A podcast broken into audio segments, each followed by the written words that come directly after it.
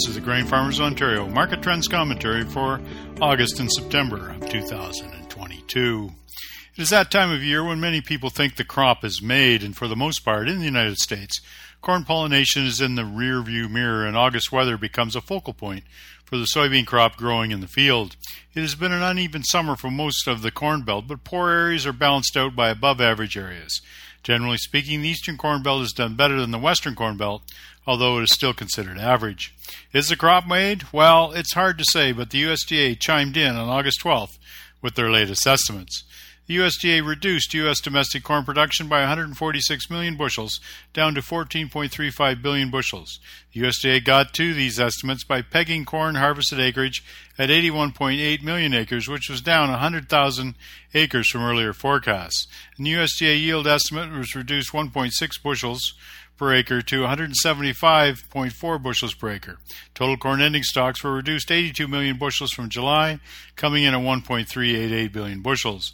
And the USDA kept the estimate status quo in Brazil and Argentina with 116 million metric tons and 53 million metric tons of corn, respectively. On the soybean side of the ledger, the USDA actually increased soybean production slightly to 4.53 billion bushels. They increased the yield estimate to 51.5 bushels per acre, while at the same time lowering harvested acreage by 300,000 acres. Old crop ending stocks were increased to 225 million bushels due to a lower export forecast. The new crop soybean ending stocks were increased to 245 million bushels, which was an increase of 15 million bushels. And the wheat on the wheat front was fairly quiet, although the USDA did increase production globally by 8 million metric tons, and this increase was attributed to higher production in Russia, Australia, and China. On August 12th, corn, soybeans, and wheat futures were higher than the last market trends report. September 2022, corn futures were at 6.39 a bushel, and the December 2022 corn futures were at 6.42 a bushel. The November 2022 soybean futures were at 14.54 a bushel, and the September 2022 Chicago wheat futures closed at $8.06 a bushel. The Minneapolis September 2022 wheat futures closed at 9.22 a bushel, with the July 2023 contract closing at $9.35 a, bur- a bushel. Nearby oil futures as of August 12 closed at $92.09 a barrel, down from the nearby futures recorded in the last market trends report of $94.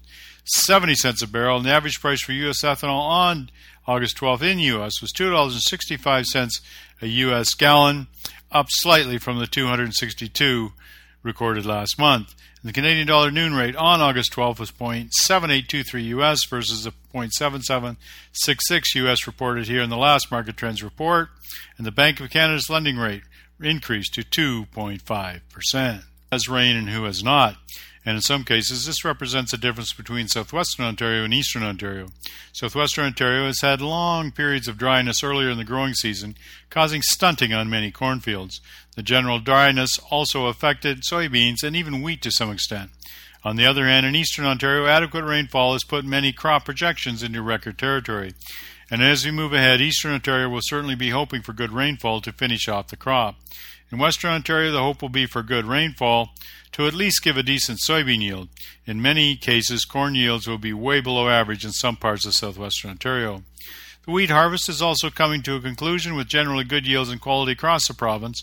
In eastern Ontario, wheat yields are very good, in fact, record for many producers.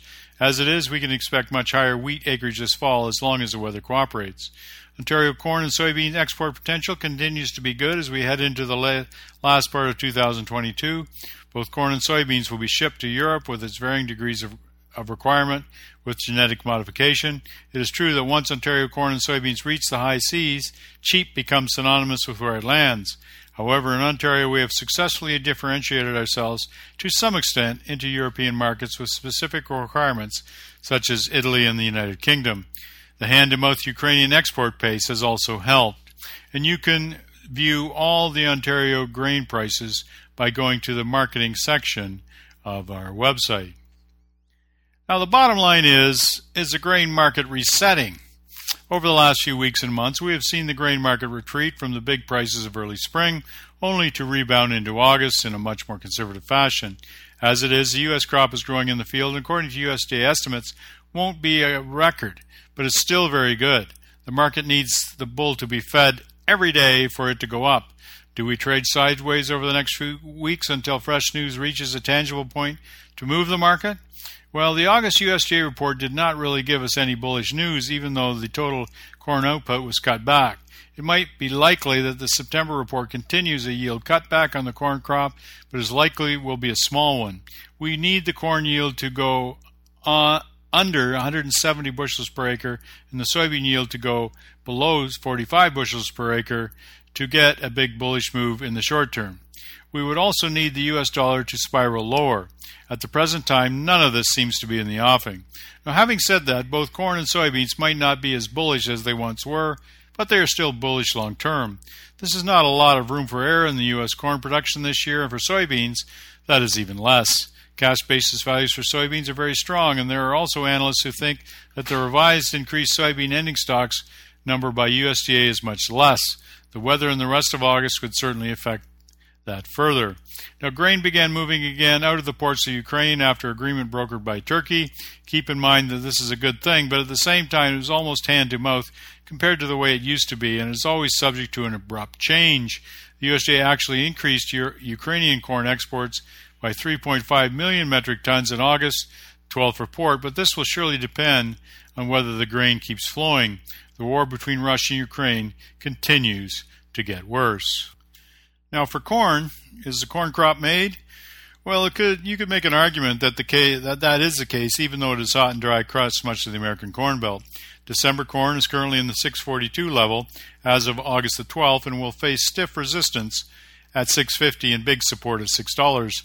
And at the moment, Brazilian corn is cheaper than U.S. corn, and everybody knows you have to feed the bull every day to get back to $7.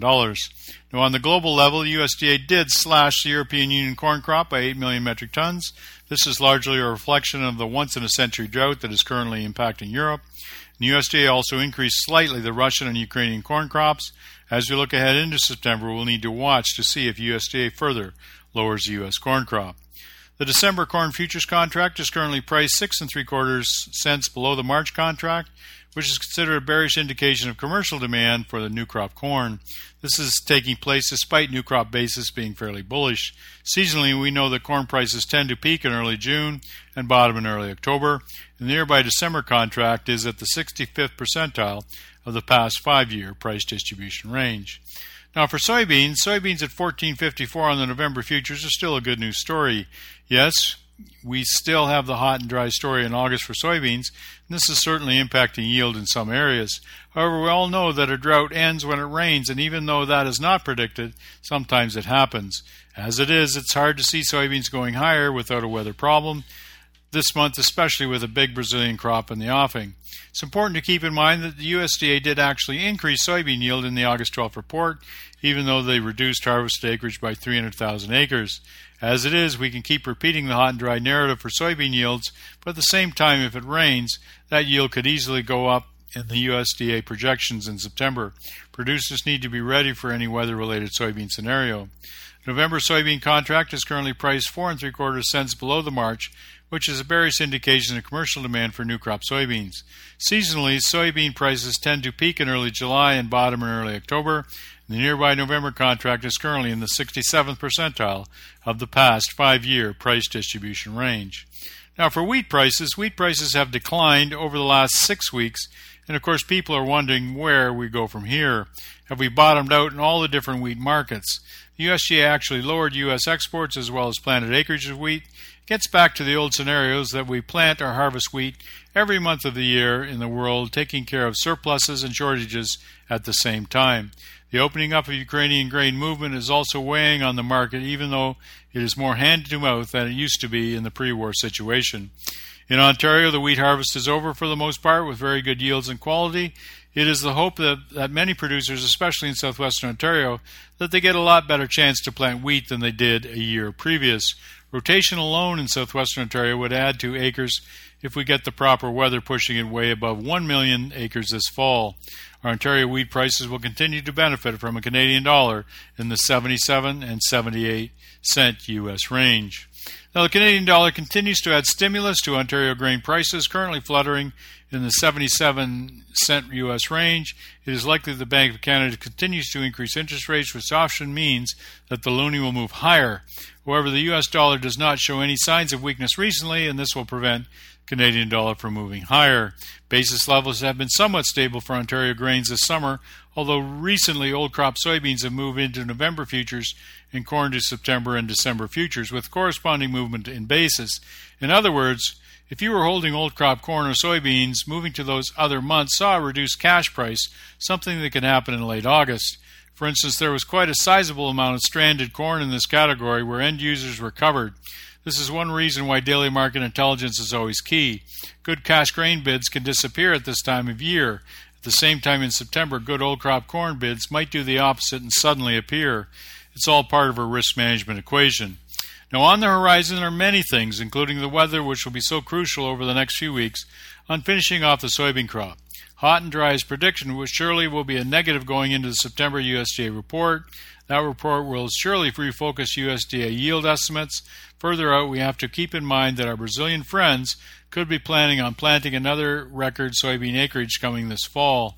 Early estimates have even predicted this crop to be up over 150 million metric tons, which is amazing to even contemplate. It might be too early to surmise at this time, but keep in mind that the production potential there for the upcoming gr- coming season, it might be staggering. The challenge once again for Ontario farmers is to put all of these marketing factors together as they gauge their production fields. It has not been easy in many parts of Western Ontario this summer as the dryness has taken a toll and late August rains will be welcome. However, there is much grain marketing opportunity ahead. Have those standing grain marketing orders ready. In this volatile grain marketing environment, managing our price risk is so much more pronounced. This has been the Grain Farmers of Ontario Market Trends Commentary for August and September of 2022. I'm Philip Shaw.